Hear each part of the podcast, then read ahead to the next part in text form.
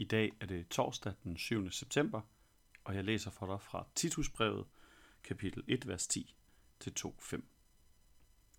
For der er mange genstridige, frasemagere og bedragere, især blandt de omskårne. Dem bør man lukke munden på, for de vender op og ned på hele familier, når de for skændig fortjeneste skyld udspreder deres forkastelige lærer.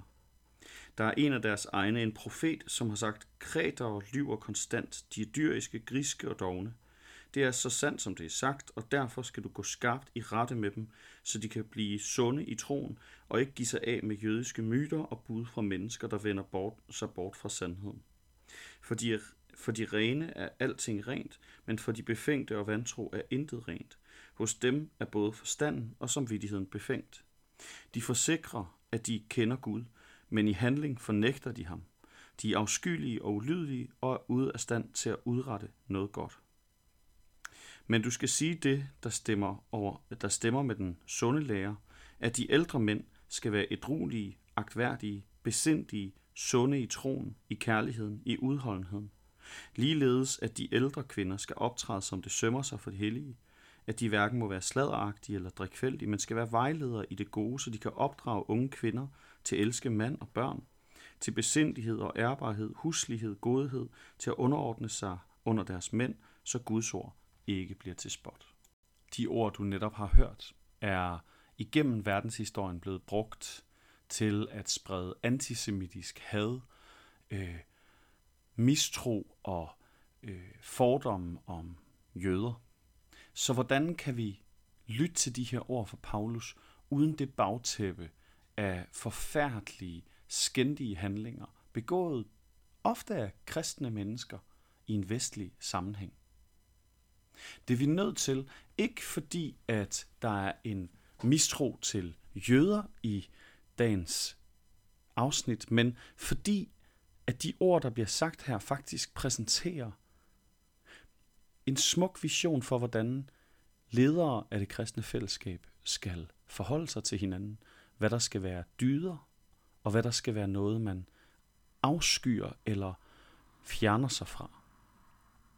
Paulus han begynder dagens tekst med at beskrive, at der findes i det lokale samfund, hvor Titus' øh, kristne grupper, de her små husmenigheder og, og fællesskaber, er, der findes mennesker. Og det er tilfældigvis særligt folk, som han siger, er blandt de omskårne, altså enten jøder af kultur eller nyomvendte jøder, som blev omskårne senere i livet. Folk, som vender op og ned på familier, øh, som for penges skyld spreder en lære, som ikke er sand. To forskellige ting, som Paulus advarer mod, det er mennesker, som kan finde på at sprede dårlige familiedynamikker. Opløse familier, ødelægge familier. Sige til folk, at det ikke er deres opgave, når de er en del af en familie, at være med til at opbygge den, men at familien, hvis den er i vejen, så bare er noget, man må kaste fra sig og give slip på. Og den anden, det er mennesker, som for fortjenestes skyld spreder en lærer. Altså typisk mennesker, der siger ting, folk gerne vil høre, eller ting, som folk bliver bange for at høre, og derfor hører endnu mere investeret og interesseret i.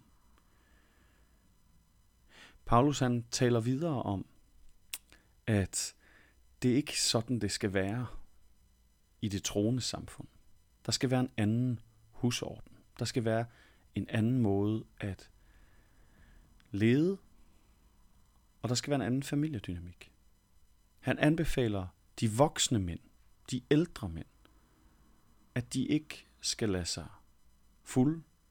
De skal være ædrolige, altså de skal være afholdende, eller i hvert fald mådeholdende. De skal passe på deres agtelse. De skal ikke gøre ting, som gør, at andre mennesker ser ned på dem. De skal tænke sig om at være besindige. De skal have en sund tro. En tro, som ikke binder, men som befrier. De skal være mennesker, man ser op til, fordi de har stor kærlighed og stor udholdenhed. Og det samme med de ældre kvinder, siger han. Ligeledes. Altså en ligestilling mellem ældre kvinder og mænd. At de har også en opgave. De skal undgå den sladder, som kan finde sted, når man er på torvet. eller i de små hjem. De skal, undgå, og de skal også undgå at drikke for meget. De skal søge at være vejledere i det gode. Og de skal være med til at oprejse unge kvinder til at også sørge for at passe på familierne. Det her med at passe på familierne, det er ligesom et bagtæppe, en kæmpe udfordring, som den kretiske kirke står med. Måske også i dag hos os. At passe på familierne betyder ikke at øh, socialt kontrollere de forskellige dele af familien. Kvinden, manden, børnene. Men at passe på, at alle de kan høre til. Pas på, at alle kan høre sammen. Pas på enheden. Det er noget af det, som er allervigtigst for at et samfund kan bestå. Og Paulus han taler faktisk ind i en vision om, at familierne de er stabile, at de har indbyrdes kærlighed, at mennesker ikke er selviske, at mennesker ikke mister kontakten med dem selv, men derimod kan udleve deres plads i familierne. Paulus' vision for familierne er den samme som visionen for kirken. At alle får en plads, finder deres plads. At alle de har en plads. Og at kærligheden bliver stærk imellem dem. Hvordan ser det ud med vores familie? Din familie, min familie i dag. Er der noget, vi skal bede Gud om her? Lad os bede sammen. Gud, du ved, hvordan vores familier de er det kæreste, vi har. Der er også der, hvor mange af os kan føle stor smerte. Du kender vores liv, du kender vores situationer.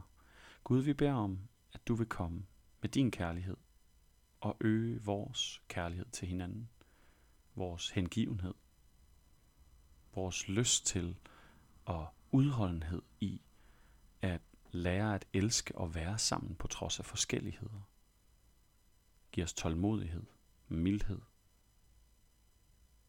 barmhjertighed og giv os en evne til at tilgive hinanden, hvis vi har noget at bebrejde hinanden. Amen.